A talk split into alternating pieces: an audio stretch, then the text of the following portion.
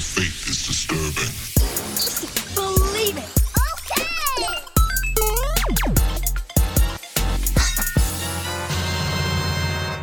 What's going on, geeks? You're listening to episode 364 of the Geeks Under Grace podcast. My name is Cody Armour. I'm here with LJ Lowry Yo, and Shelly Nolan.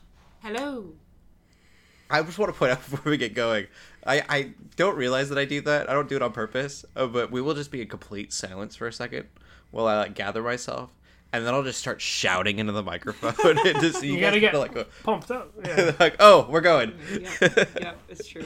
it's great every time. I notice it almost every time. That like wakes. Up. So I'm us never up. like, all right, let's do this, and then I do it. Gets It's us like into this, the like zone. I It, mean, it wakes us up. It's just like, oh, lock so good. we have a really fun podcast ahead, but before we get into it, I just felt like we would be kind of remiss to be like just ignore what's happening. Um, and so we did want to say that you know our prayers are with everyone suffering in the Middle East. Um, war is just never fun, and uh, there are lives you know that are just no longer here, and that uh, is a somber and sad note. And so to have a fun podcast and just completely not acknowledge that, um, just felt a little wrong. So I just wanted you know our our thoughts and our prayers uh, are with everybody that is suffering. So uh, from there, we'll get into the podcast. Uh, we're geeked out about the new voice of Mario, the end of an MCU era, and a Gargoyles live action. Gargoyle? Gargoyle? Gargoyle live action. and I was going to try to fit a pun in there, but now it's too late. I guess you could say that I've reached the uh, statue of limitations. ah. it was a stretch, but I love Oh it. my gosh. you had to put in some work for it, but I love it. Yeah, I got there. we will get into uh, the games that we've been playing. Uh, for me, it's still Horizon, guys. Just that game. I think one of the biggest problems with that game might be that it's too big, um, It's- and yeah. that creates repetition. For sure. I think uh, it's one of the main reasons I haven't gone back to it at all. Um, I Mm-hmm. finally tried to install it today. Because I'm like, I need Oh, to make room for I'm having a lot of fun with the side missions, but there's so many side missions. Yeah. Eventually, eventually I'll go back. But yeah, it's just, it is just so big. I'm so tired Mhm. of these huge games. I say, I had and it needs more love huge games. creatures. Like it needs more dinosaurs or whatever, more machines. Uh, it has quite a few, but I feel like because it's so big and I'm doing so such repetitive things, it would be more fun if I had other things to fight besides what I'm fighting all the time. Um, I got really excited because they kept hyping up this monster, uh, and in the this big monster in the desert. I'm like, oh, I'm so excited to fight this thing, and then it was something that I have fought like three times already. I'm like, oh, you should have had something like specifically for this mission. That would have been cool. That I had to like hunt down and figure out what it was because the way they were making it sound, it was this like urban legend. And I was like, oh, I've got like three of those in my backpack. Hmm. That makes sense. Three urban legends in Um, your backpack. Yeah. but LJ, what have you been playing? Uh, I've been playing some fun stuff. Um, after kind of beating Illusion Island, I was like, I don't really know what to play right now. I was kind of bouncing around, and then um, I saw that Mirage, uh, the new Assassin's Creed game, was not like a budget title, but it, it wasn't like a full 70. It was like 50 bucks. I was like, oh, okay, cool. That's not going to hurt my pocket too much. So I've been playing a little bit of Assassin's Creed Mirage, which I think it's a great return to form. Like, it's not going to be one of those games that's like I don't think it's going to be game of the year or anything, or even be in that category. But I think it is super refreshing um, to have a traditional Assassin's Creed game.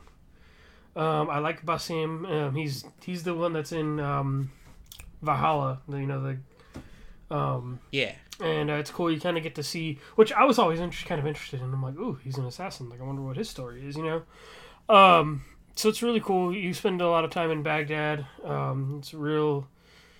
It's a, it's it's interesting. It's uh, it brings back that old feel of the first couple Assassin's Creed games where. Um, you definitely got to watch your step and in restricted areas. Take that, you know, tear off wanted posters, you know, kind of a thing. Um, very stealth oriented. Um, the combat definitely takes a back seat. Uh, I, I like it. I think it's a fun return to form, and I think it's it's I think it's really good for lapsed Assassin's Creed fans, especially. Um, so I, I enjoyed it a lot, and it just feels like everything you do in that game is very like you have to be kind of deliberate and just in, in everything you do and the, way you sneak in. Um, you can find multiple ways into um, an area too, especially if it's like a main mission. Um, do they have the thing where you can like, you know, recruit like uh, people to distract the guards and stuff like that? Um, it's cool. It's it's fun. Um, it's real nice. Um, definitely want to play it more. Um, you know, I've, I've still been bouncing uh, around between some stuff, but that's kind of been the big thing. And then um, something that um, I actually we got a code for um, on Friday was Sonic Superstars.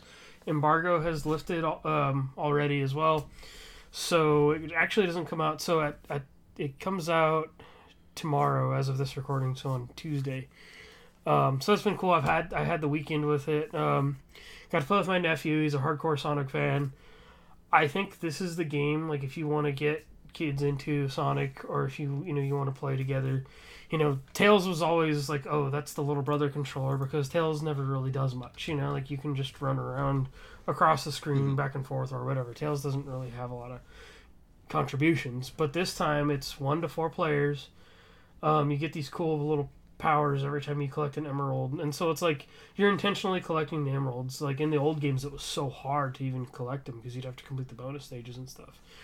Um, it's a lot of fun. There's different like uh, since it was the deluxe edition, every and they, I think they're coming out with a they just came out with a Lego set too. So there's like you can play as Lego versions of all the characters. You can play as um, Sonic, Knuckles, Amy, and Tails. Um, so it was real cool the first time when me and my nephew like we got to like the boss fight and it showed like it kind of zoomed into the characters and showed both of us standing there like ready to fight. I was like, oh my gosh, I was geeking out like because it's the first true co-op experience I've had with my nephew and he's six years old and That's cool. they finally figured out a way to.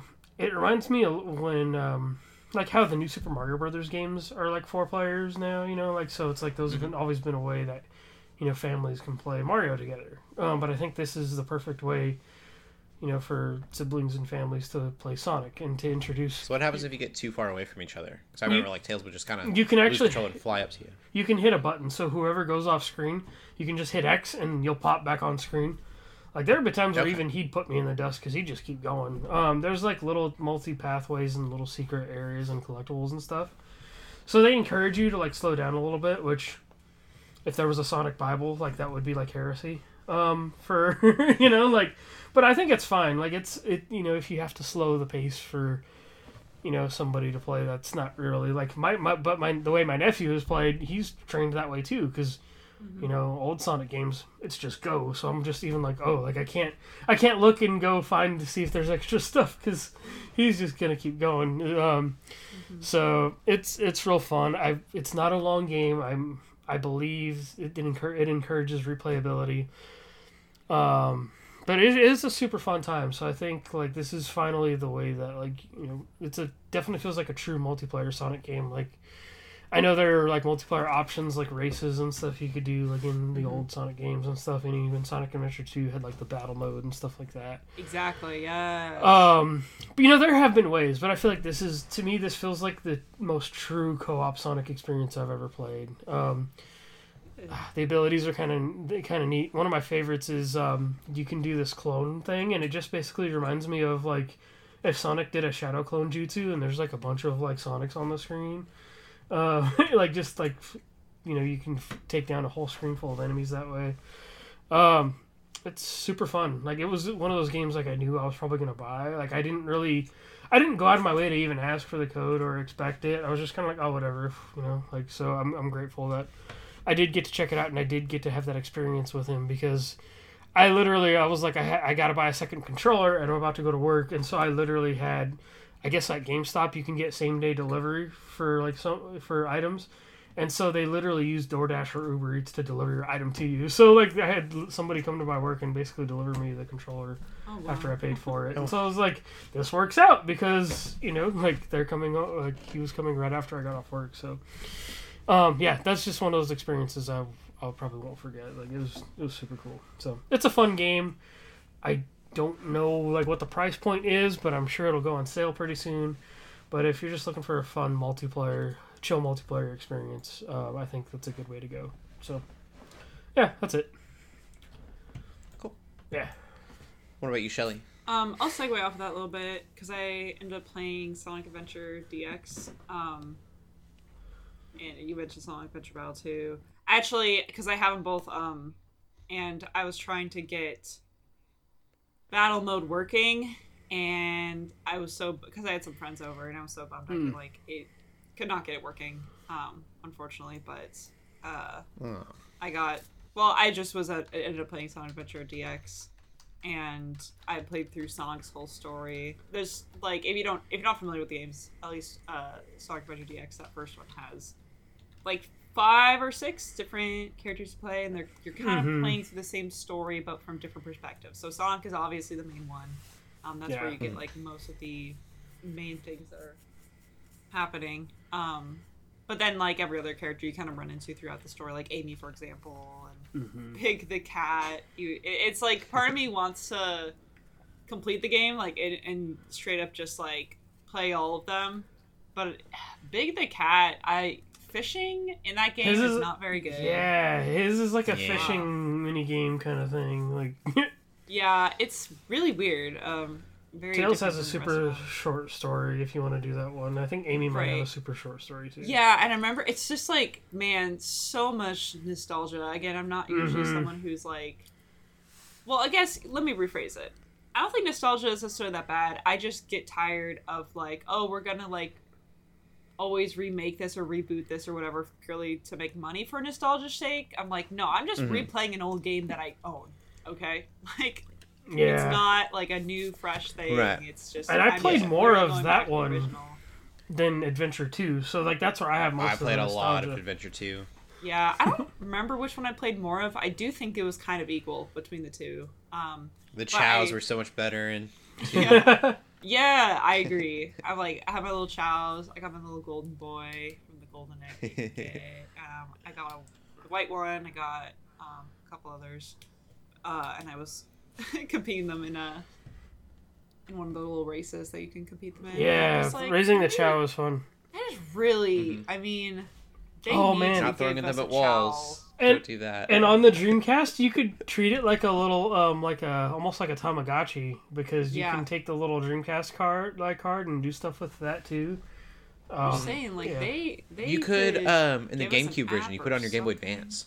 Yeah, which is Oh, what I used to do for sure. I didn't That's do it this time. cool. But I remember Yeah. doing that, and you could you had like a little a little place where they'd like walk around and you would interact with them and stuff. Yeah, I, I remember doing that a lot. As a kid. That's funny. I just I remembered you telling that story like a good few years ago on the podcast. Cody, The about- throwing them at the wall. Do you guys? I think I got. Gosh. I think I got tweets about it. Yeah, They were like, "You're a bad person." Yeah. Uh, for those for context, guys, uh, to get the bad Chaos, apparently you can use villains to take care of them, and they will be bad, or you can just throw the egg at the wall and it'll hatch and not love Oh you, and you can my just keep abusing it, hey, no, and it also will turn. They don't. I mean, it's to give them different personalities. So I jumped on a couple. You know, to hatch. Is that as bad? Maybe it is. I don't know. Um, Um, hatch- but you could just just use naturally. Shadow. If you just use Shadow in Sonic Two, you Sonic just use 2, I'm Shadow talking and like about- I'm talking the first game. okay, talking first game. I don't know yeah. about So Sonic second Two, you could Oh abuse gosh. them, or you could just use Shadow the Hedgehog and like love them as Shadow, and they would do the same. It would have the same effect. But it was They so much give you easier a just to throw them Like, at I a didn't wall. Yeah. I I do want to. Uh, yeah. and then the other thing that I did was I left my GameCube on all night because I didn't know that they died. Uh, Oh. just so that it could like evolve, and then I woke up to a dead, uh, dead Chao. Cody, no. Oh, Um, gosh. I I do want to add that uh, I, are my friends. when Shelly posted that she finished um, Adventure, I was like, ooh, I should install that on my Steam Deck. And so I installed Adventure 2. Mm-hmm. And those games run, I I mean, at least the second one runs amazing on the Steam Deck. I was like, ooh. Yes. So cool. I love Adventure Yeah. Yeah, Such a good game. I Adventure I One was good too, but Very, very nostalgic, and I'll and I'll play I'll play the second one as well probably too. Um, just because I I got them both again, and I was it was just feeling it was just so nice. and then you like play the Sonic music, 06. the music, no, not 06. The music. 06 was an amazing experience for me Maybe I'll play it someday. Maybe on a Twitch stream. I'd have to on a Twitch stream. I would have to. I would. I couldn't by myself. My- I my- oh yeah, if he there's no way I could have played that. My For my nephew keeps enjoyment? asking me if I have Sonic 06 or played Sonic 06 because he saw something about it on YouTube Kids, and I'm like, yeah, sure. But then in my head, I'm like, we don't talk about that one. Like, Speaking of uh, It was a lot of fun. really bad games, um, I just remembered another game I played this week. I forgot to mention it. Um, but I'll talk about it now. So my husband, he, for some reason, all of a sudden, um, found a resource so where you can play these old games by Pangea Studios, Pangea something like it's. Yeah, he, he found all these old games um, that him and his brother used to grow up playing on the Mac, and he's like, Shelly, you have to play these. And I'm like, really? Do I have to? So I ended up playing Bugdom 2. You play as a grasshopper.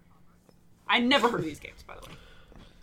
I And half half the reason up. I'm mentioning this is ca- in case anyone, any of our listeners, ever played these games growing up, and if if, it's, if I'm a It a sounds refund them. vaguely familiar. Um, No, it doesn't. So you play as a grasshopper. I mean, I'm and wondering a big if bee stole your knapsack, and you're trying to get it back. And it's like a 3D, not platformer, kind of like you're you're roaming around these 3D spaces. What is neat about it is that like. You know, you're a grasshopper, and so you're in the backyard, and everything's big around you, and that's kind of cool. that's kind of fun. Uh, it's not a very good game though, but I did beat it. I um, feel like I've seen this image in somewhere. It's just one of those What is things. this called? that's Bugdom 2. Bugdom 2. And there's a Bugdom one, but I played the second one. It's almost And you just know like what? it's it's kind of nightmare I just remembered feel. I beat this game and I didn't put it in ba- in backlog. I need to put it in Backlog backlog. that counts. That counts. I did not complete it. There's there's things to complete like- I did not complete it. It's just one of those cursed images that I feel like I've probably seen before. It's Uh-huh. like Well, and you it's like a Mandela effect kind of thing. you commit war crimes in the game. That's the craziest Oh, part. So you get to this point in which you um so you get to this point where you get in this little toy plane and I don't know how this has to do anything with your knapsack. But you're flying around dropping bombs in anthills. And I'm like, I'm sorry, what? This is part of this game? And I'm like, this, Sad. this is I can't. You're the bad guy in Bug's Life. Is it Bug's Life? Yeah, Is he a grasshopper? Yeah. Yeah. yeah, I was. It's like I kind of I was asking myself multiple times throughout this game, this experience, if you will. Is this knapsack really worth it? All this effort, all this destruction. Um, it looks like what was that game called? Bad Fur Day. Conker's Bad Fur Day. Yes. yeah, It looks kind of like that. yeah. So uh, It probably looks a lot like Bug's Life N64. I bet it does. I'm really curious if any of our listeners have played this game and know what the heck I'm talking that's why I like it. Just feels like a Mandela effect kind of a thing. Like I feel like I Hundred percent looks like Bug's Life 64. I've It used yes, to like be I've, on I've seen Mac that for art. free. I've seen you that art somewhere. Like. I feel like I have, but I just you know. Like someone played my that God. game and was like, "We could do that." Yeah, basically. And and they made a bunch of different games. Uh, Daniel was also playing this racing one. I don't remember what it's called, but uh, I did not play that one, and it looks like literally the most chaotic um, racing game ever because it's it was back when there was no technology to be able to play. At least the game itself didn't support multiplayer, as far as I'm aware. Maybe it did. Um, and it obviously didn't have online online multiplayer. So your goal is to go through these races, and you're it's um caveman themed. So you're a caveman, and you're driving around these eras of the world and of culture and of life. So like when I watched him play it, he went through Egypt, like ancient Egypt, he went through Atlantis and medieval England.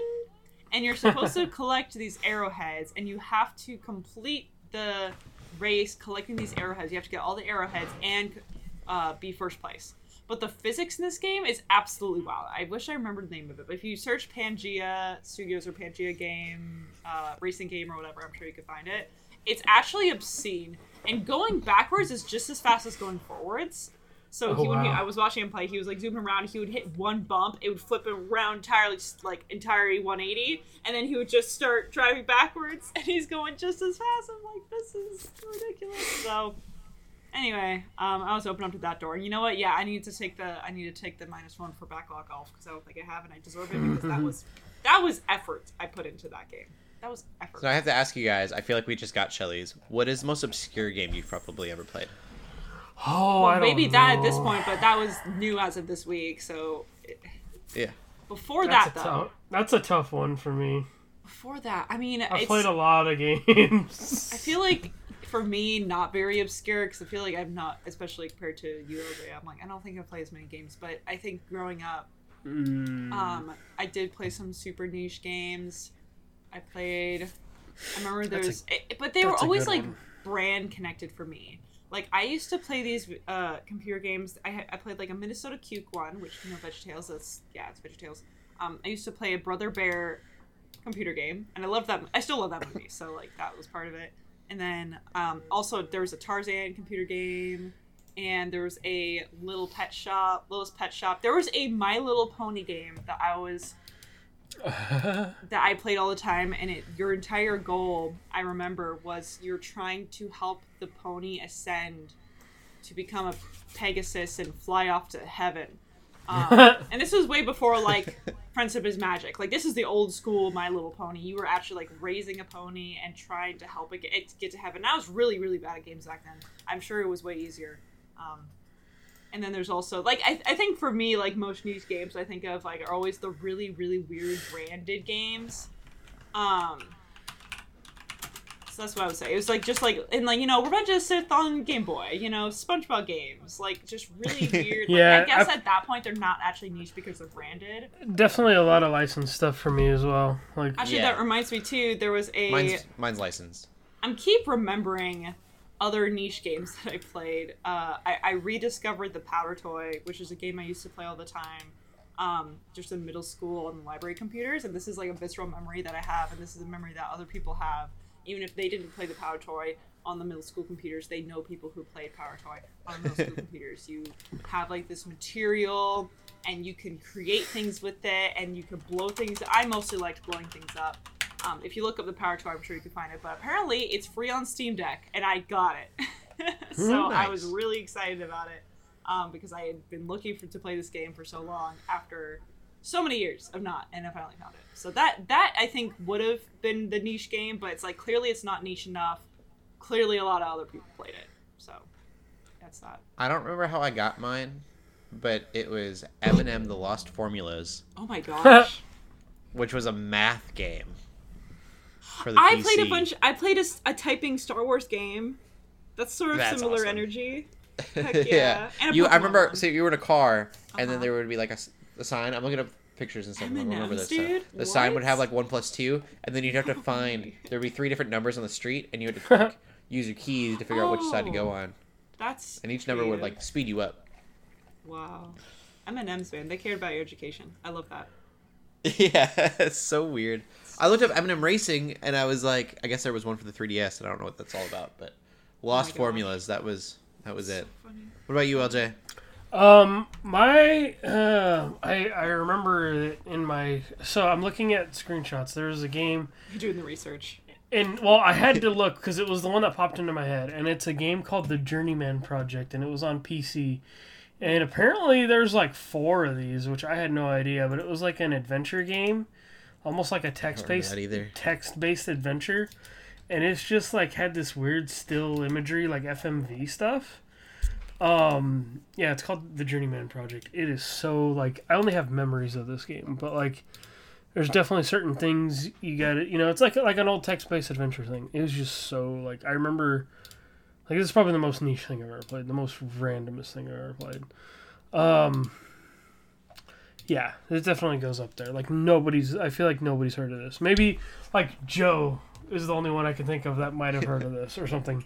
But that's how like insane like we both are. Like There I was don't was a know. game when it's I just- was in kindergarten, and I don't even know what I was supposed to do, what it was called, but you were running around a planet, and then you'd find a rocket, and then mm-hmm. like the rocket wouldn't work. And I don't think I got any farther in that game. Besides, like I think I was supposed to go find the parts of the rocket. I could never get the rocket to work. You know, Um, I truly think creative creativity in the video game space has uh, been diminished. I think the most creative games Oh, yeah. were these weird niche games. I think they uh, they were Yeah. the peak of uh, game development. I feel like I need to Super look at strange. like a video. Because like, of what the heck this. were they thinking? Giving that to kids too. I remember there was a I, I had a uh, Shamu game on Game Boy. I remember playing a ROM of uh, a Shamu game Oh like gosh, on GBA or something. I had a Barbie game. Shamu's Deep Sea Adventure or something. Yes, I think that's what I had. I think that's what I played, and I'm like, oh my gosh, I'm Shamu. Uh, well, because it was like an Ecco the Dolphin clone. Yes, Actually, Ecco the Dolphin might be one of the more obscure ones, but I feel like more people know that game I than. feel like it's becoming a bit of a cult classic. Like people are like, oh Yeah. yeah, Ecco the Dolphin. Yeah, yeah, yeah. That's so funny. Um, We can move on. Shelly, what else have you been playing? sure, I'll, I'll keep it short, just because Yeah. pretty much besides that, really is just Baldur's Gate three. Like, what It's have I started? Crazy that I think we're finally now in Act two, and we're sixty hours into the game. Such a big game, and I know I complain about big games, but I play big games. I'm I'm the problem. Uh, but what is kind of a bummer is that a lot of patches came out recently that fixed a lot of our issues. I think I might have talked about it even last time. Um, how a lot of our glitches and weird things that were happening don't happen anymore, which is really great. But a new glitch is happening just all of a sudden, and it's actually really consistent. So anytime there's this mechanic in the game where if you are um, playing multiplayer, and this is the case for co-op, I'm sure it's the case for online as well. If some of you, if someone else is having a conversation, you can listen in on that conversation. You can basically walk up to them and you press a button to be able to listen in. Um, Mhm. So, and we do that pretty often, especially in like bigger scenes. We want to to because it um, takes it out of split screen and into the full screen. So, but then now every time we do that, it seems that's what is causing this to happen. My camera on the right side just breaks, so now Oh. it, it just both cameras on the split screen follow my husband's character and they don't follow me. And thankfully, the solution is fairly quick. I just need to disconnect and reconnect, but it's really annoying, and it just makes it so I can't like listen in all conversations. Which again, it's not the end of the world. It's just like, man, why did we, all these glitches go away, and now we got new glitches? Um, it's kind of unfortunate, but uh, we're still really enjoying it. We're definitely more invested because story stuff's actually happening now. I think it's like such a slow start.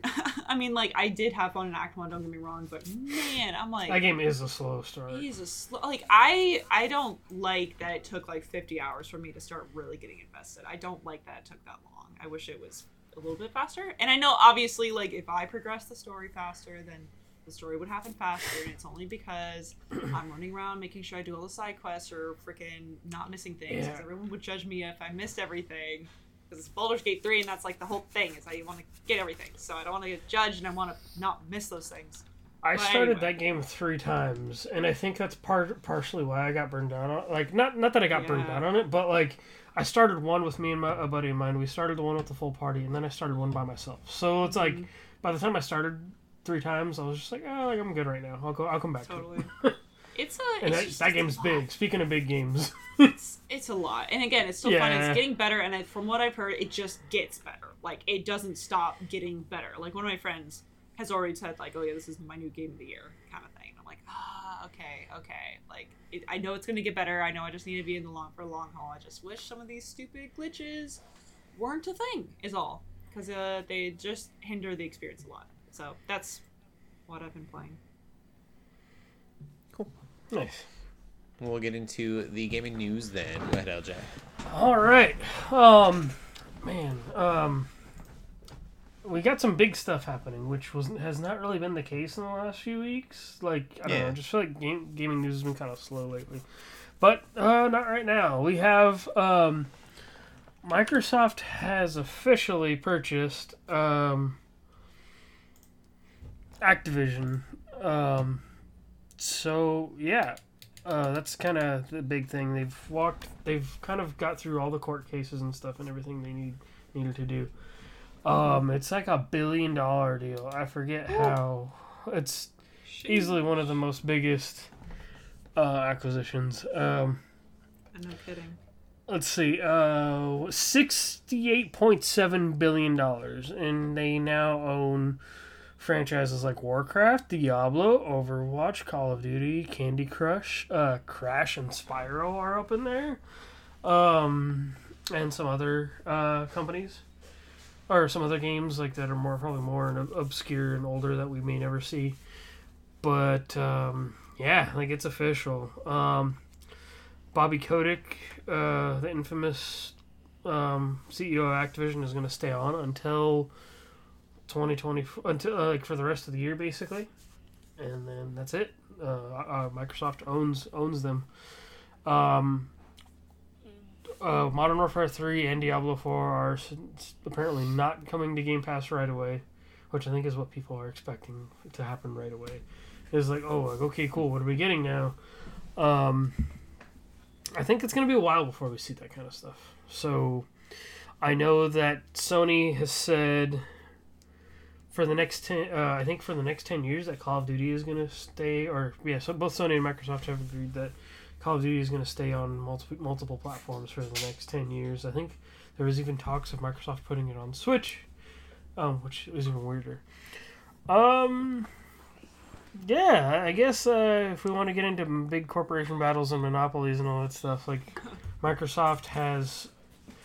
Uh, there are nine studios that work for Activision. Um, you have a couple of them that are like COD support studios, or there's probably even more than that. There's like subsidiaries. Because then there's a bunch of studios that are helping make Call of Duty. Um, So who knows? Hopefully this. I mean, we haven't really heard anything about. We haven't heard much about like the work culture at Blizzard and stuff like that lately. Um, a couple of studios have unionized in like before the Microsoft stuff was about to happen. So I guess we're just gonna have to see. Um, and uh, yeah, like I don't, I don't really know where this is gonna go. Um, but good on, good on Xbox. Like I guess it's one of those things where it's like, if you feel like you don't have the capacity to put out some of those hard hitting exclusives like Sony does, I guess I don't know if their approach is like, oh, we're gonna buy some studios that can, because now they Yeah, have, I mean, now they have that seemed to be the plan like five years ago that we just haven't gotten anything. yeah, yeah, yeah. Starfield finally, but Right. yeah, we'll have to see if it actually pans out at some point. Yeah. Um, I think they've really got themselves in a position where they could really go against Sony as far as games go. Um, I just don't see it yet, uh, as far as the single player world is concerned. And Activision's more known for the multiplayer, anyways. But um, I don't know. Xbox has had some slow years. Yeah. Uh, but I would assume that's because they have plans going forward to really like knock it out of the park. I feel like Starfield is the first game I think, especially since the Bethesda acquisition, where it's like, ooh, should you really buy an Xbox for this exclusive thing? You know, like, Yeah. um, so it's like I don't know, it, like what the story is, and like Activision's a multi-platform company, or at least it, like you know, so it's like, what do you do with that? Like, um. I mean, it'd be kind of crazy. Like, I know we have Crash and Spyro games on multiple platforms, but it's like, hey, like if you wanna, if you wanna take something that's gonna compete with like Astrobot and some of other PlayStation's mascots, like sure, you go with Crash and Spyro. I think. Um, I think Call of Duty is a no-brainer because you already have. At least I, I I don't know. I feel like I associate Call of Duty a lot with Xbox already, anyway. Um, so I feel like that's kind of a no-brainer. Um, I mean, even though I've played on PlayStation for a long time, but I just know there's so many Xbox player, players that are playing Call of Duty on it. Um, I hope Overwatch gets a turnaround of some kind. Like, hopefully, they f- help fix, you know, the problems with Overwatch 2 and kind of. I actually, I kind of hope they help, help them fix. I hope they help fix a lot of like these like games of service kind of issues with a lot of Activision games. So. And uh, they're making money probably constantly off of King, which is the mobile company that's making all the Candy Crush spin-offs. Like I saw a thing of like how many IPs Microsoft actually owns now and like there's a dozen of them that are basically just like spin-offs of Candy Crush. Like yeah. So, that's wild. Yeah. I believe it though. yeah. So that's we'll have to see what that, what's going to happen with that. Um, I think the news. I think that more people are probably more going to be more excited about is that Mario has a new voice actor, Yeah. which that was kind of like it leaked for a while or something, and then they thought it was somebody else. Then they like it's like they put out the trailer for Wonder, and people are like, "That doesn't." That's a different really voice. Sound, that sounds like a different voice. Mhm. Yeah, and Yep. then they officially were like, "Okay, Charles Martin is not doing this anymore. He's our Yeah. Mario ambassador," and so it kind of makes sense that now. Yeah. Um, And so the new voice is his name is Kevin Afghani, and um, who's I guess he's done some like anime stuff, some like small like roles for um, Genshin. I think is his biggest role right now. Um, but it just seems he seems like one of those actors that does like a bunch of like anime related stuff. Um, which is cool. I think it's I think it's cool to choose some ki- a no namer who's not really like you know, but just off of this role alone. You know, if he keeps voicing, I think he voices Mario. It's Mario and Luigi for sure. Yeah. And I think I think maybe another character or two. He's young enough that he'll have you know a fifty year career. If Yeah, he's gonna have this role for a very long time. Um, be the next Charles Martinet. I mean, he's got it. Like you know, I mean, we've heard the voice. It sounds close, and I thought that was interesting because Yeah. part of me was like, maybe Charles Martinet didn't uh, voice Mario in the movie. It's like, so are you doing an, an impression now? Like, Yeah, I was like, maybe that's why that they were like they're getting another voice. Maybe it'll Yeah. sound more like Chris Pratt's Mario. It's weird to me that the new voice doesn't sound more like Chris Pratt's Mario in the movie, so you couldn't connect those a little bit. right. Um, that just seemed like a strange option to me. Um, but that said, I prefer this honestly. Like I'd rather Mario sound like Mario and not like Chris Pratt. Yeah, you Yeah. know, it's crazy to me how Mario is literally just so iconic that this is a really Yeah. big deal. But Mario Yeah. also still just like barely talks or makes noises. Like know what I mean? yeah. voice actors for other games have to work way hard. I'm thinking like Persona games especially. Oh They have yeah. to be so talented, Uh, and they are. Uh, I love all the voice actors for pretty much all the Persona games that I played, but you know, it's just a different like caliber where it's like those are just niche games. They're they're just not popular voice. Uh, yeah, just games that are voiced all the way through like that. Um, Mario's still just bigger and- and better than all of them. you know, Oh, yeah. like 'cause Yeah, everyone like, plays Mario. Everyone he said, that. "Let's go, Wahoo! Oh no!" And Wah. and you gotta 10 nail times. it though. You know, and he's That's- probably he's probably got 10 recordings of like different variations of those lines and he's good for the decade Yeah. Seems like like I think about like uh Final Fantasy 16 going to the um going to PAX and going to the sort of seminar that they had with all the voice actors. I'm just like, oh my gosh, you guys are so talented. You're so cool. Um, but they're not Mario. Okay, Ben Starr still isn't They've- Mario. they've definitely He's had longer Clyde, scripts than- like that game. They've definitely had longer scripts than uh, Yes. Charles Martinet has ever had. That's a. It's just. I guess it's just. It's a different sort of side of voice acting. And now that I think about it, I mean, Charles Martinet. I think he did do. He did do a lot of voice acting. Um, other voice acting. He had quite the range because he was um Paarthurnax, I think, right in uh Skyrim. Yeah. So, um, and he did other roles too. It's just like crazy to me. It's like it's Yeah. Mario's such a high. Um, what's the word? High Just, profile. Like, high profile profile, yeah yeah. it's just so high profile that it doesn't even matter if he doesn't say much um, he has to nail it and people recognize it and all of a sudden it's on you if he sounds bad Oh my gosh. which is why everyone drug chris pratt through the mud like in having met Charles Martinet too, like like you know, like at the convention I went to a few months Oh, yeah, ago. yeah. Just I feel, and he just turns that voice on like a light switch. No matter, like it's just like wow, like mario lives in him actually there's Yes. like a little Yeah. uh, part of his vocal cords that him He saying him Mario. saying different words in the Mario voice was just like. I was like, wow. i the only thing i can think of that's anything close to that is um mark hamill's joker True, true. yeah. like anytime you hear an animated joker that's not mark hamill you kind of go huh what totally there's some voices that are just so iconic Iconic, yeah. hmm so iconic i, I agree there's even people that do a really good job and you're like well that's not quite right with the joker Mhm. yeah Yeah. it's interesting Yeah, it's it's crazy. Um, yeah, so that's that's it for gaming news. Cool. Well, we will get into uh, the movies then. Uh, LJ, you watched a few movies. You Yeah. watched more on brand movies than I did, so we'll start with you. Not on brand, but on uh, Uh, That's On the theme. time. October. It's the Yeah, time of the year. theme. I I got it. Um, Not on brand. That was weird. I, well, I, I know what you meant. I know what you meant. Uh, thematic, I guess. the Yeah, on thematic, theme. Yeah. yeah. Um, so I watched uh, a few weeks ago. I watched Sleepy Hollow, which was one that I'd been wanting to rewatch. Like I was waiting for it to go on sale, and then I think it even showed up. Podcast. I think it even showed up on like a streaming service. Um, but I bought it anyway. I was like, I want this movie. I know, like it. it's probably not going to last long on a streaming service. So, um, it was fun rewatching that because I hadn't seen it in years. It's a Tim Burton movie, um, and it kind of holds. I mean, it's it's still kind of a cool movie, but it's also like weird to watch because I forgot I forget how like set piece how set piecey I guess like Tim Burton's movies are.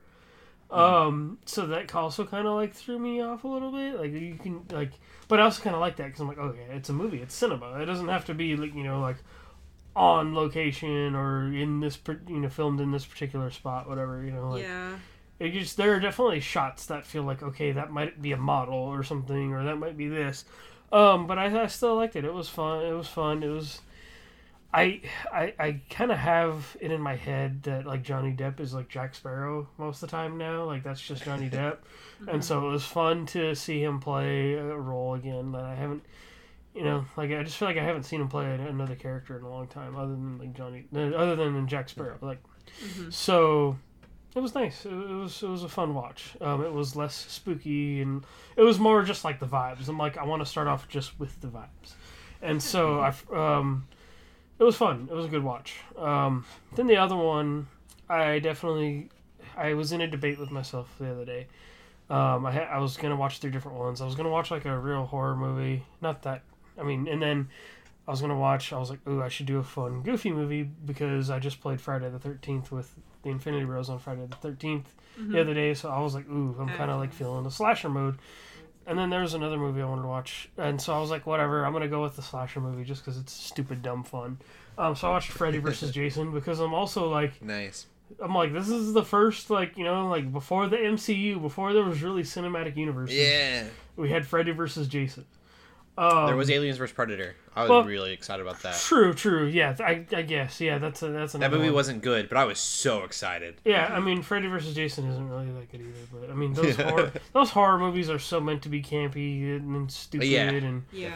um, I thought the plot was fun because for uh, basically, so that way people can remember him again. Freddy Krueger tricks Jason into resurrecting. Um, and basically going to Elm Street and start killing, and then having people think that Freddy is doing it again. And so Yeah. he, re- he regains his power through that. I'm spoiling, I guess, a movie that uh, not a lot of people It's very old. watch in our audience. You get a lot of Um, backstory for Jason too. Yeah, you get a Uh, lot of backstory for of both of them, which I also really feel like was nice.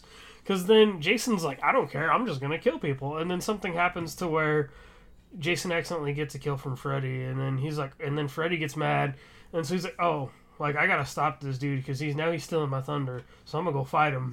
And so I was just like, so I, I, it's so dumb, but I was like, you know what? This is actually kind of fat. Like it's kind of like creative. Like it's, yeah, yeah. yeah, I was like, I, I kind of appreciate the effort that was gone into this because I don't have to watch Friday the Thirteenth or Nightmare on Elm Street to even know what's going on. Like, I got the whole. I remember him being for- knocked out in the van to try to get him to wake up. Yes, yes. um, yeah, it's so it, it was fun. Like, I was People like, who I'm- don't watch horror movies have no idea what we're talking about. I mean, you. I mean, Uh, even if you but- don't, you know who. You probably know who Freddy Krueger and Jason Voorhees are. Like, you know, like it's. Uh, um, we're I think this has to be said for some Yeah. context. Freddy Krueger kills in your dreams is his whole thing. yes. So Jason had to be like asleep for him to fight. it's so silly. Bruh. Well, yeah. Then there's this whole thing about how he they pull Freddy into like the real world and stuff, and Yeah. I So love the like end fight scene. Somehow F- Freddy gets a hold of Jason's uh, machete, and then Jason basically has Freddy's arm with like his claw hand on it. So like they end up like stabbing each other, like with their own weapons. It's just so like oh I love it. It's it's it was so and Super yes campy. these movies are rated R. They're bloody. Very rated stuff. R. Those. Yes, nudity, um, you know, like all that stuff. But it was just like f- dumb fun. Like I watched that movie when I was probably too young. I was definitely too young to be watching it. Um, I think I As we somehow all did. I somehow saw it in theaters back in the day, and so Oh wow. yeah, yeah. So it was just fun. Like it was just I don't know. It was just silly. It reminded me of I don't know, just different times, you know. So it was fun. It was a fun watch. The other movie I might watch next week, I was gonna watch is Werewolves Within. It was. I've been wanting to watch that movie because it came out a few years ago and heard it was good. But this was like total fun, dumb campiness that I was looking for. So I was happy. so that's what I watched. Cool. Uh, I finally, not very horror esque, uh, watched everything everywhere. Ooh, All what'd you what'd you think? Nobody prepared me. Yes, I feel like I'm the only one that's saying this. That is an emotional movie, people. It is. It is. Nobody said It anything goes, about it. Like, oh, it, it goes so many directions. That movie. Everyone was like, "Yeah, it's real wild." It's like it does It's dimensions really good. So good. Nobody talks about how emotional it is. It's oh man, it's yeah, people wild. always talk about how crazy it is. But it Yeah. is- it's real heavy. Like it is.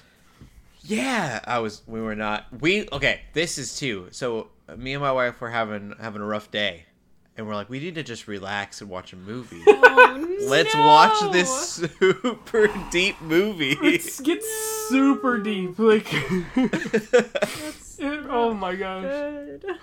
No, but it, So, oh, um, yeah, it's a little old now. Uh, is it a year old, couple years old. A couple years. that. I watched it, and I was the only one in a theater on like a Sunday night or something watching that movie, and I just like in my theater by myself going, "What did I just watch? Yeah. Like, what am I watching right now? Yeah, uh, Oh my gosh." really good movie. It's an A. Is it A twenty four? Yes, it's an A24 movie. Ooh. But in a good way. I In a like good this way. one. So now I have something to fight against the, the Green Knight. Oh but gosh. um, no, I, I watched Loki, and Loki obviously has um, what's his name? Oh, I'm gonna look it up. you don't want to butcher it. yeah, I'm probably going to. Wow. Um, K, Ke Huy Quan. Uh, he plays. Um, Short round in Waymond. Indiana Jones. I didn't realize his name was Waymond with a W. Um, that's, that's awesome. Oh my. Uh, That's funny. I didn't. They did that on purpose. they did. um, but no, he uh, he's in Loki, and he's doing an amazing job in Loki. That's he's so funny. funny, and so I was like, we still haven't seen that movie, Everything Everywhere All at Once. Mm-hmm. Uh, so we should check it out, and uh, be prepared. It is um, an emotional ride, and uh, there's a lot of like introspective thinking that you'll that you'll be doing. oh yeah. uh, yeah. But uh, also, I stick with everyone else that's saying that like, how did Doctor Strange two come out in the same year as this movie?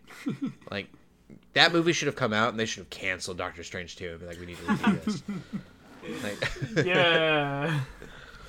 uh, it's so good. Uh, the budget's not. It's not like it's got a huge budget or anything, or it doesn't look hugely budgeted. It's just well written. Um, my only thing, and I still think even with this one, you could have had more. I could have had more dimensions. I could have had more uh, universes. I'm just never satisfied. I'm just when you can have any universe ever. I'm like, I don't know. Hot. There, you could have got even more creative than hot dog fingers. I think. But hot dog fingers were a, were They get weird one. they, they they get they definitely get weird. Um, they do some they do, do they get really good though too. I think. Um, Yeah.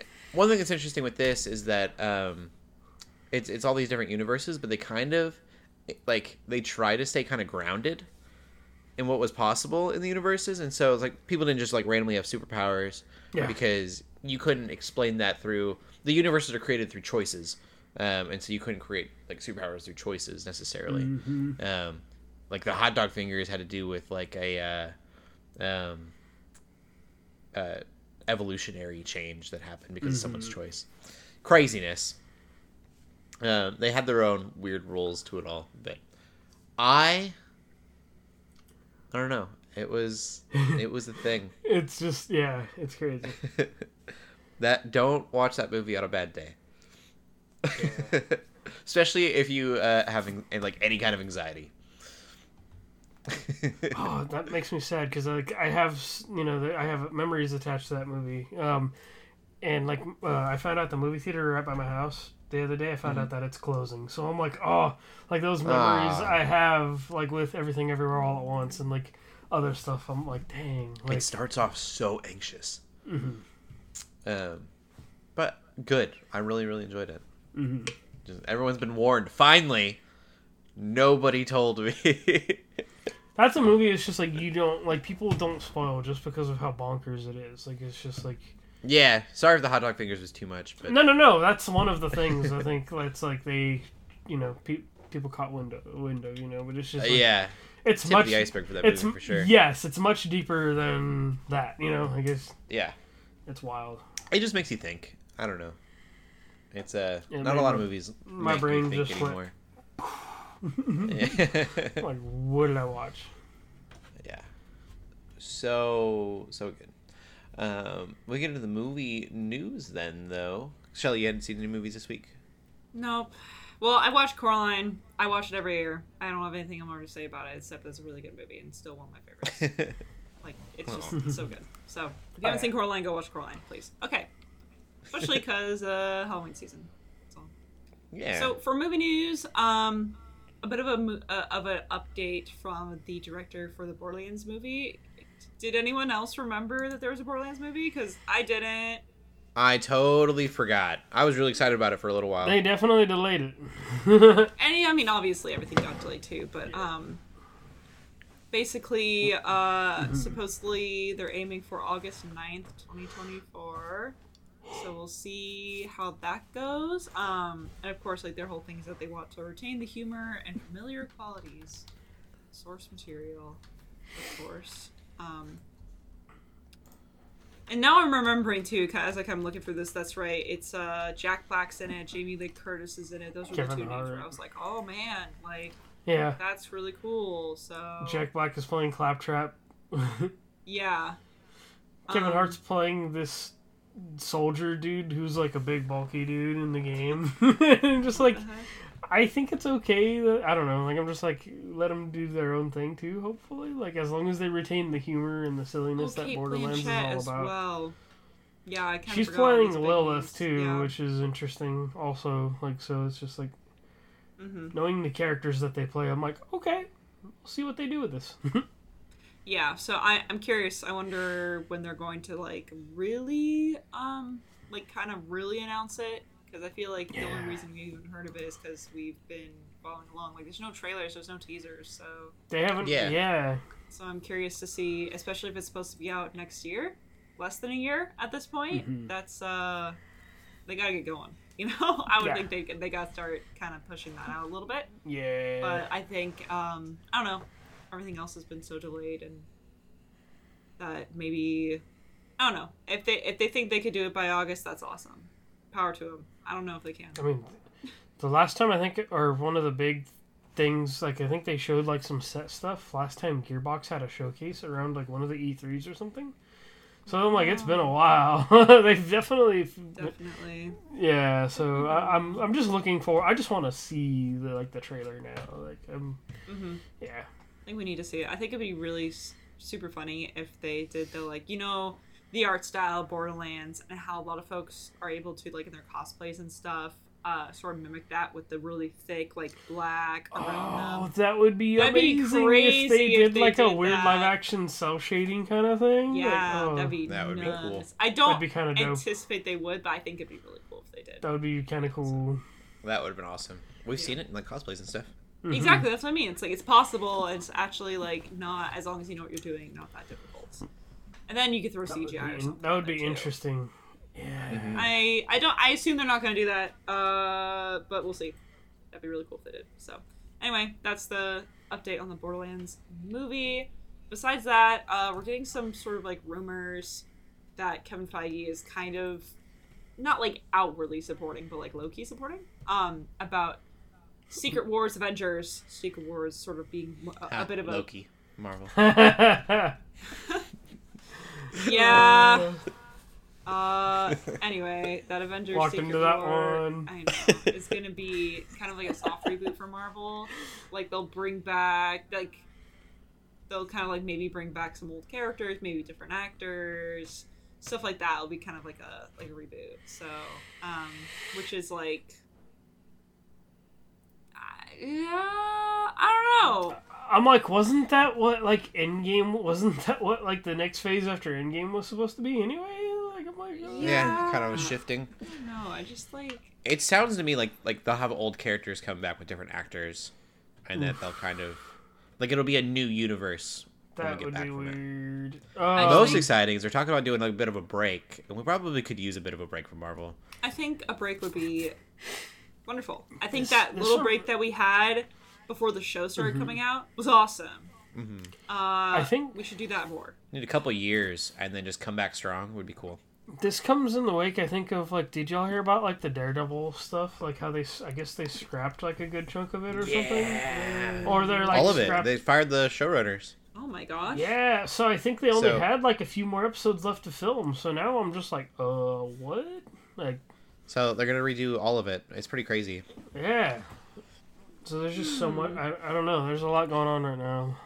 Yeah, Mm-hmm. that's I'd rather, as much as I want Daredevil to happen, I would rather them kind of reboot things and take Have their 'em time it, and like yeah. take some breaks, and like instead of trying to, like, the Mouse House is just really good at like cranking stuff out, uh, al- algorithmically, Mm-hmm. um, and just like making us watch things that aren't necessarily good because we just want something.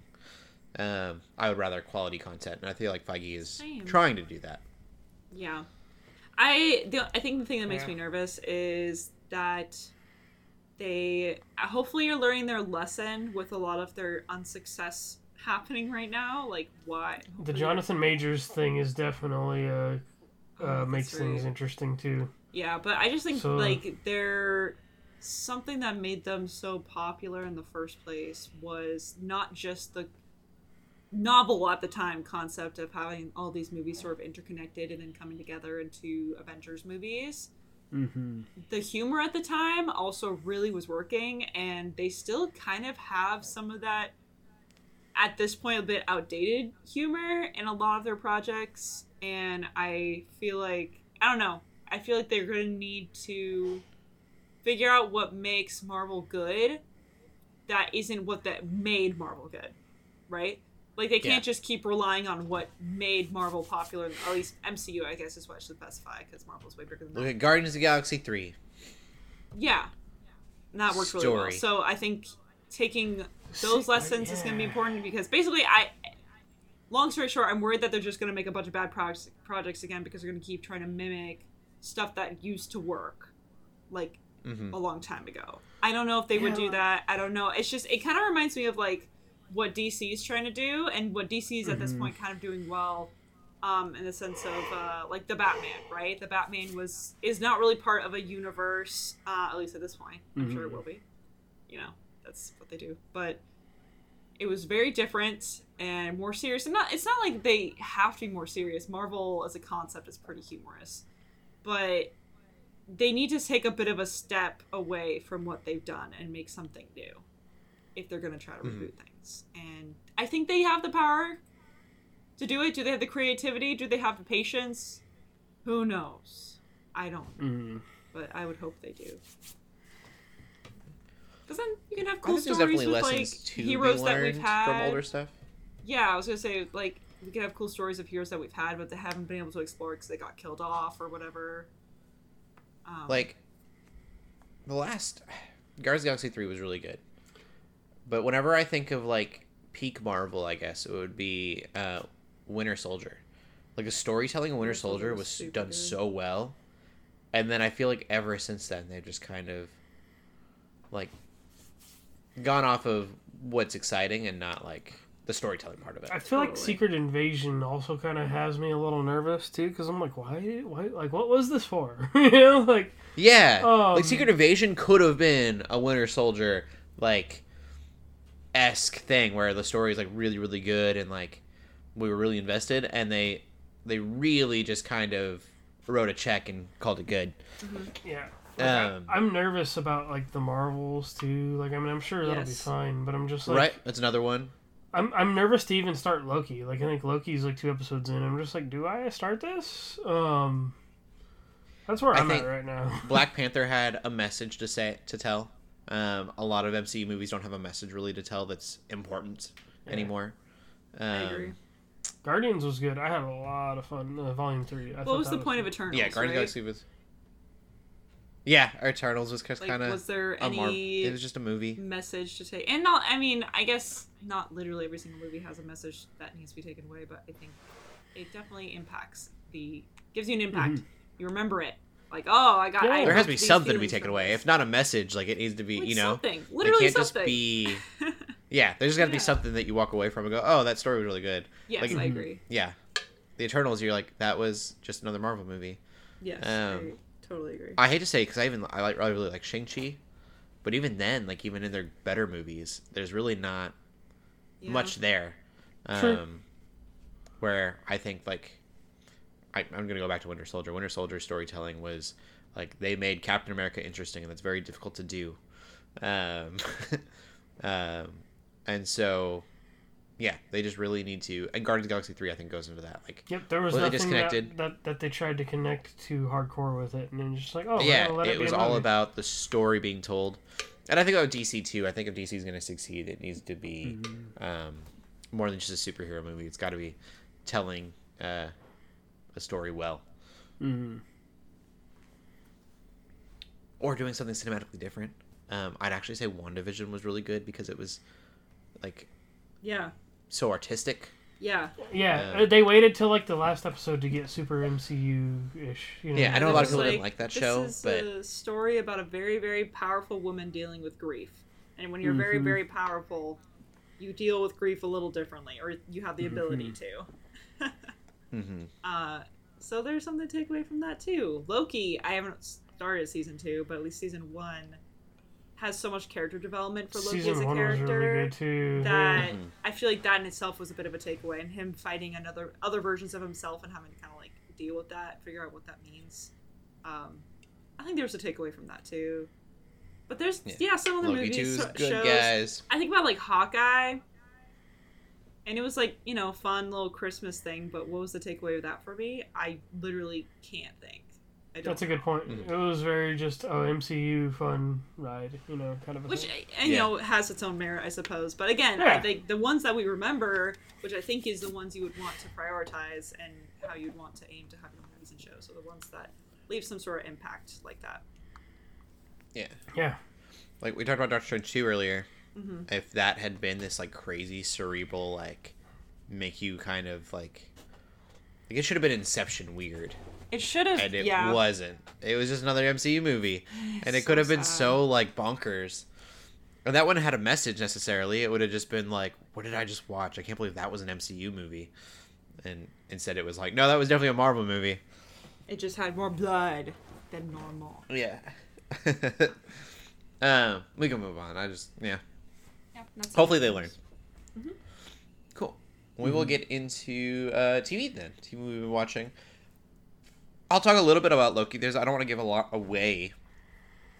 Um, as I said, the actor from Everywhere, Everything Everywhere All at Once is in it, and I think that's been really great. Um, you can definitely see. I don't remember their names or the person's name, um, but there's a writer from Rick and Morty that uh, has been working on Loki, and that fingerprint is definitely there in this season, uh, in a good way. Uh, it's really kind of cool to see um, Rick and Morty kind of like. There, there's Rick and Morty humor, but it's not like the vulgar humor that you're used to. It's just Right. that like Rick and Morty humor can be so smart sometimes. Yes. and uh, that is translated. it feels like it's on on brand for that writer. Yeah, it's not necessarily like inappropriate humor. It's just um, like really well written humor. Um, so I'm really really appreciating that. The first episode was uh, a lot of plot, a lot of going on. I know that IGN really didn't give it a lot of love, but I thought it was great. Um, I think it set up a lot of things that hopefully pay out. We'll have to see. Um, while also like making you kind of suspenseful the whole time. Um, there were mysteries that were happening, things that they were going to figure out throughout the season. Some reveals that I was like, oh, what does that mean? Um, excited for that. Episode two, less of that and more of just like, hey, remember that you like Loki, just in case you forgot. and so it's just all like Loki being like all the things that make Loki cool to people, um, or attractive to people. Uh, he literally has this scene where he's just walking and he's walking with such swagger. It's ridiculous. and I'm like, we get it, okay. That's um, funny. but that was that was really cool. And Shelly, you brought up the character development that you got from season one. I think that's really showcased in episode two of Nice. of Loki. That's good. Um, and they're like, this is how far he's come. um, he's kind of reminded of who he was, and um, they also, you know, pick at him a little bit and say that you know what stuff he still needs to work on. Um, yeah, I'm I'm loving the show. I really like Loki. Uh, it's so weird that it is Loki. I guess like Loki and time travel is such a and now dimensions um, was such a weird thing to do, but um, I mean, I guess it's a comic book series, right? And I think this is the first second season they've done of a show, right? I mean, at least for like the Marvel stuff. Yeah, I- I was gonna say I think it's all been like one-time things until now. Yeah. I was trying to think this is the only one. Um, but Crazy. I think it's I think it's good. I know not everyone's giving it as much love as I am, but I I really like season one. I'll check it out. of Like I, I really need to. Yeah, it's cool. I've been nervous. Uh, The other thing is I finished Ahsoka. I don't think I finished Ahsoka nice. last time we talked. Um, it does not end the way that people um, are like going to be excited about. Is what I'll say. Hmm. Um, and that kind of we kind of saw that coming. Uh, I was say, hopefully this isn't a spoiler. I haven't watched the show, but I'd heard that they're making a movie of some kind. yes. So, I guess that checks out. So out. everything like yeah, if you thought that you're gonna get this conclusive season that felt like a Oh gosh. like an ending, uh, you're not gonna get it. And uh, also, Ray Stevenson is that his name? Baylan Skoll. Yeah. Uh, I knew this was gonna happen, um, but Baylan Skoll is my he's become my favorite character in Star Wars, um, hundred percent. And so for the actor to have passed away, and then for him to end, and it's clearly they had plans for him, um, and I hope that they actually continue the character. I don't know how he felt about being replaced, um, but I hope that he was okay with it and that they're going to go forward with his story. Um, but uh, it just has such an unsatisfying end, and that's even less so because he had passed away before that last episode was finished, and so it gets a cool moment. Um, definitely, like I'm sure that he's proud of it being um, one of the last moments he was on screen. Um, the last moment he was on screen. It's a cool, it's a cool moment for the for the character and for the actor, but um, it left you wanting so much more. um, they just set up this really intriguing story for him, and it never got completed. So I hope they're able to do so and not just leave it where they did. But um, yeah, no, I liked Ahsoka. Uh, I've seen a lot of hate for it, but I think it's for me, it's Andor, and then Ahsoka is my number two for shows. Um, Nice. My wife says Ahsoka is her favorite one. She liked the uh, just how fantastical it is. It's very fantasy driven, um, Sweet. which we kind of needed. We've gotten a lot of like westerns, and Andor was Andor was more like grounded. So this one is like very Lord of the Rings, Nice. Narnia feeling. It was really cool.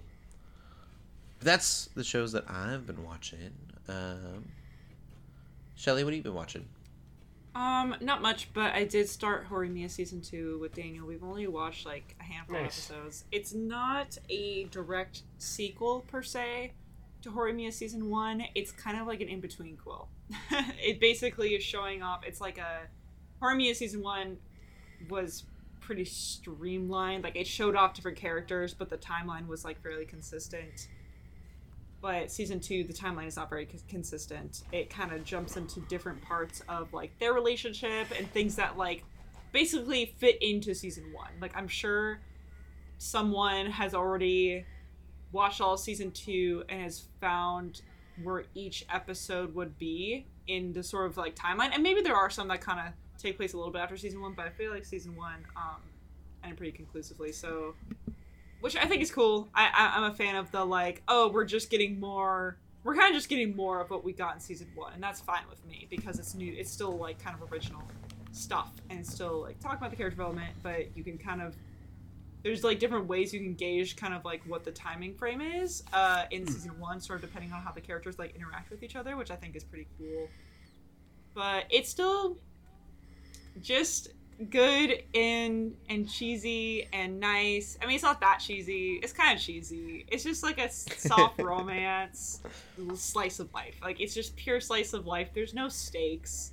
right? Like they're just high schoolers. They're self-conscious. They want to succeed. They have hopes and dreams. They like relationships. Like it's just I, I don't get to watch a lot of like pure slice of slice of life stuff. So this is like definitely my favorite of that genre.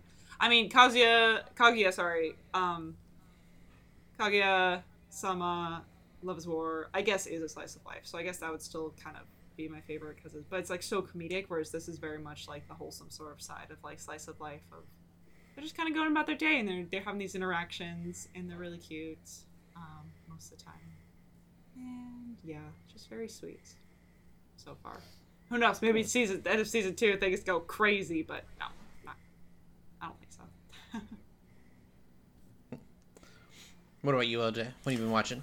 Um, I've been keeping with the theme a little bit, and um, it's more of just to like balance, you know, the stuff I'm I'm watching because there was a year where like I felt like I wasn't sleeping right because I watched so much like spooky stuff one like one October, so I was like, I'm gonna balance this out right, um, because I don't want that to happen again. So I was I started watching um the Grim Adventures of Billy and Mandy again, oh my which gosh! is from from back in the day. Oh, my gosh, it is just So good. it is so good. I'm just like, man, like, and it's one of those shows I hadn't seen in so long.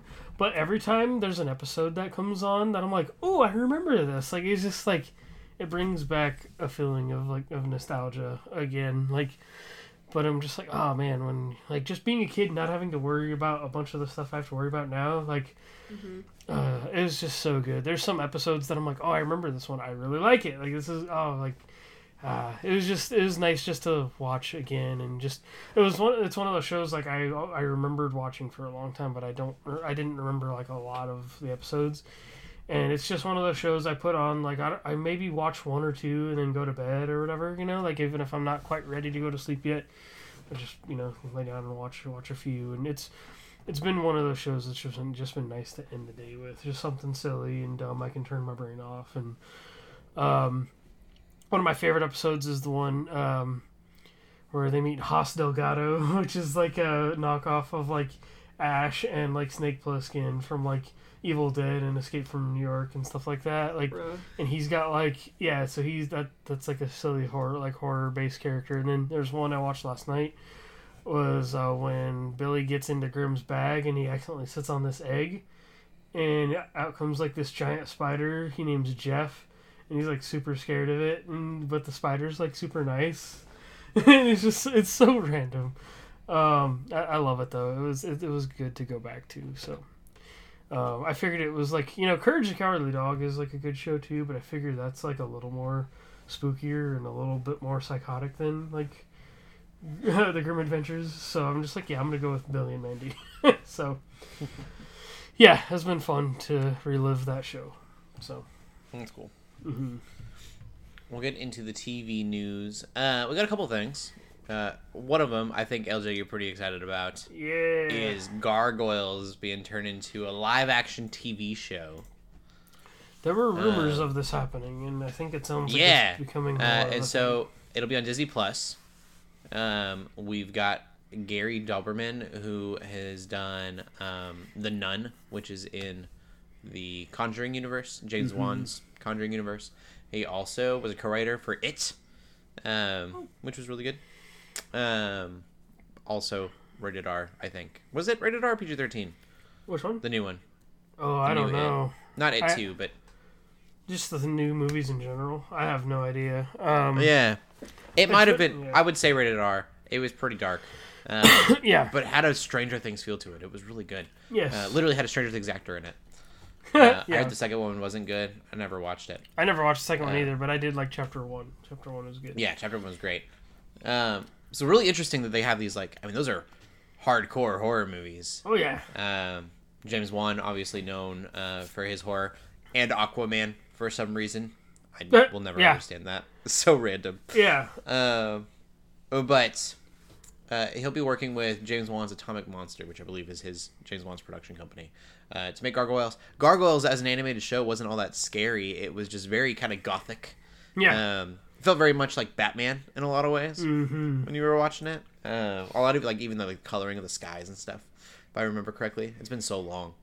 Yeah, even the Um, intro where he's like doing the roar thing and breaking out of his, you know, just reminds me of that like in in Yeah. the Batman intro. 100%. Um, I think they could as oh they could put a, such a cool like not that it needs to be like rated R because of who's working on it, but I think if they like like Moon Knight, I think of like Moon Knight and stuff how that was Mhm. like definitely like not like M or not like rated R necessarily, but they still had a dark tone to that show. I feel like if you get the cinematography and like the style of the show you want out of this, you could get something really cool and, and definitely yes, Batman esque. I think um, the whole plot is that uh, the basically the original show is that the gargoyles are like resurrected after being like stuck in stone for so many years, and so they wake up and like decorative statues up on buildings. modern day New York. come out at night. Yeah, I think they get purchased by some big, um, like billionaire kind of guy too. Um, is part of that plot, but so they end up in modern times, and so it's them like you know, basically you know adapting to our world and um, all kinds of stuff like that. Um, I think if they get that dark gothic tone down right, I think it would be really cool. And if they do add some kind of like horror-ish elements, or just at least get that vibe down, I think this will be cool.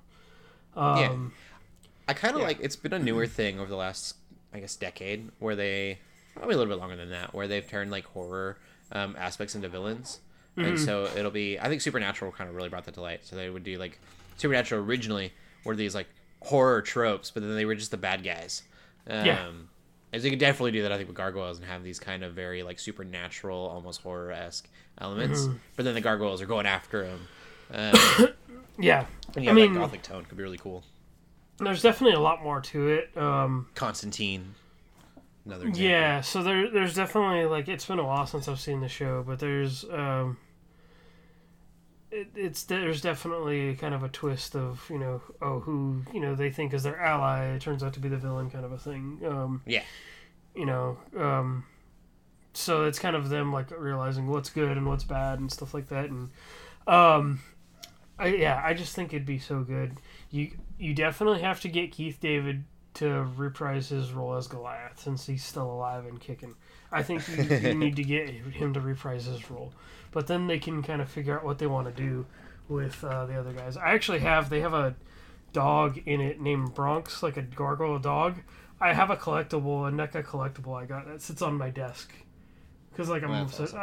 so I was like, Oh, I have this right here. Like I'm just like, So man, yeah. So I hope it.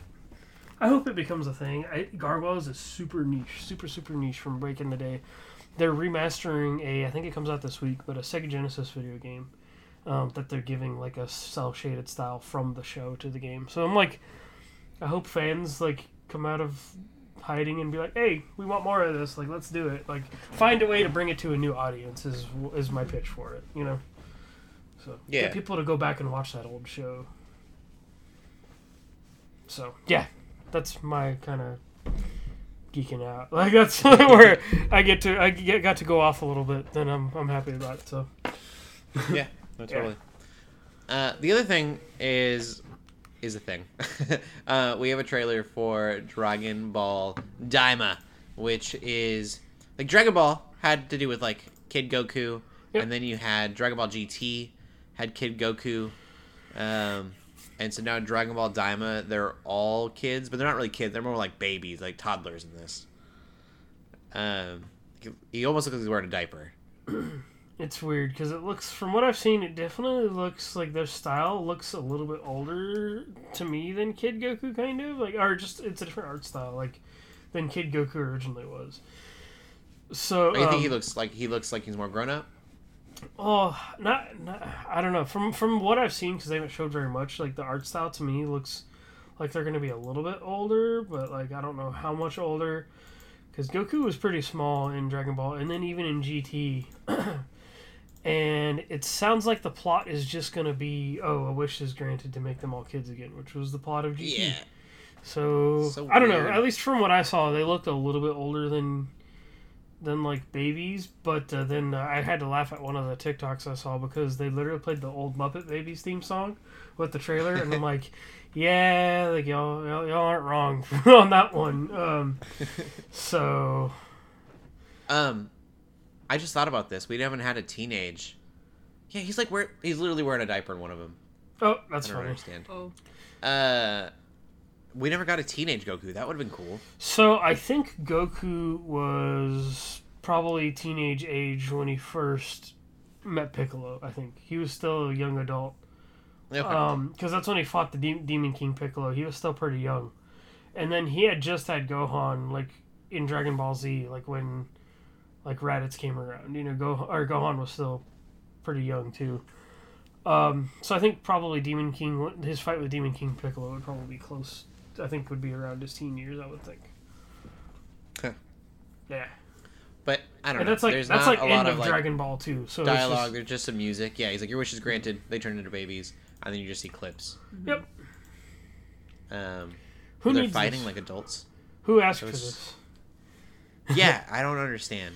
Um, I actually, you said like, don't Teen Titans go it. Yeah. Um, I think That's they- gonna happen. uh-huh. I almost rather that, not Yeah. because I'm gonna watch it. I'm not gonna watch it, um, but because we already have Dragon Ball uh, Super, so like, why make them look like kids and then just make another show that's Dragon Ball Super but Mhm. with children? Like, and it's weird. that- They're not even gonna have their transfer transformations. It sounds like like Goku's gonna use his old power pole thing, and I'm just like, okay, Yeah, Uh, it's weird. Teenagers would be cool. Give me like uh, you know, Trunks, Trunks age, like seventeen year old. That would be neat. Um, angsty teenage Goku, or just have given me more. I don't know. I just like Gotenks. That's all. yeah. It's like who more needs Gotenks. this though? Like who asked for this? Like, I don't know. yeah, I don't. I don't know. I mean, it sounds like Akira Toriyama is backing it and is helping with it. So I'm like, okay, I guess Um, you have to. A comment. First comment. I, was, I like how people said we want a new Dragon Ball anime now, and Toriyama went, okay, have uh, GT two. yeah, that's the that's the joke that's happening.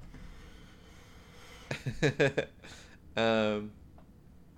One thing I will say is it does look really nice, like art style wise. It looks really clean. I'll probably give it a shot because it's probably gonna pop up on Crunchyroll or something anyway. So I'm just like, yeah, whatever. I just I'll- can't watch Dragon Ball. I'll watch the movies. I love the movies, Mm. but you guys can hate me. Uh, watching episodes where they're powering up forever is not. So my not answer to that would be, which I haven't seen it myself, is to watch Dragon Ball Kai, or which is basically Dragon Ball Z Kai, which is like a like Oh, they yeah, basically like make, which there's nowhere to watch it.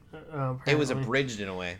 yeah. Um. Like yeah, and it was. I remember that. I remember Kai. So then, but there's this group now of people that are like, oh, like Super actually isn't that good. Maybe GT is actually better than we remember, kind of a thing. Um, because there's people, especially with the manga. Apparently, the manga for Dragon Ball Super has gotten way out of hand and just like dumb stuff. Actual Um, Dragon Ball Abridged is the best Dragon Ball. So, and that's I kind agree. of honestly the agreed upon thing. so good. Also, I think Team Four Star is doing short clips uh, on YouTube Shorts and TikTok now of new content. That's awesome. I haven't seen it myself, but Dragon Ball Abridged was so good. uh, that's the takeaway of this. Go watch Dragon Ball Abridged. It's so funny. that's everybody's take now. Everybody's like, just go Uh, yeah, watch, it's wonderful. just go watch a Um, bridge instead of actual Dragon Ball. We'll we'll end the podcast there. Unless are you guys geeking out about anything else this week? I'm good. Nope. Thanks. Uh, I just got confirmation. We will be live next week, Monday, um, for 365. It was a 365. Yeah. Of the podcast. Um, Also confirmed, uh, we'll have special guest Joe Morgan. Woo! Um, for those who don't know, Joe Morgan was a huge part of the podcast. Um, yeah, when we first started, he was yeah, a while ago. one of us. Mm-hmm. Then he got Yeah, married. 265 episodes ago. Dang. Just about. yeah, I don't know. I don't know the exact number, but it's been a while. hmm Um, We love Joe. yeah, but really cool. Um, I also we got everything kind of penned out for uh, going to Austin, Texas for the nerd yeah. culture Nice. summit. Um, I want to make sure I'm saying that right. Nerd culture, LTN. Make sure that I got the right thing. Um, Nerd Culture Ministry Summit. Uh, that'll be in Austin, Texas, in November. I believe it's 10th. Um, and so if you're in the area, if you're going to the going to the conference, um, 8th through the 10th, uh, let us know. Uh, me and Colby uh, Bryant from Eastern Race will be there. Um, I'm Nice. excited to meet everybody. Yay. That's gonna be be a really cool. good time. Yeah, and Joe Morgan will be there too. Yeah. kind of doing his own thing. Yeah, I think with co- I think coffee and adventure stuff. Yep. Probably. So Makes sense. super exciting. Yeah, it's all Uh, cool. that's all I'm geeking out about. So, uh, Shelly, where can they find you at? I'm on Twitter at the shellshock24. And LJ. You can find me on Instagram and Twitter under LJ the Paladin. All right, and you can find me on Instagram at Cody Armour.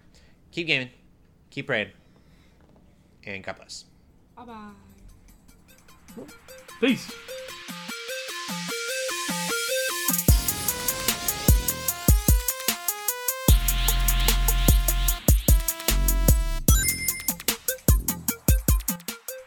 We hope you enjoyed this episode of the Geeks Under Grace podcast. We love hearing from you, so feel free to ask us questions or just comment on the show by using the hashtag GUGcast on Twitter or by joining the GUGcast questions channel in the Geeks Under Grace Discord.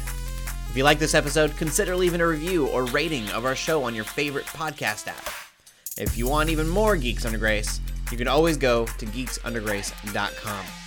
We love you all so much, so thank you for listening.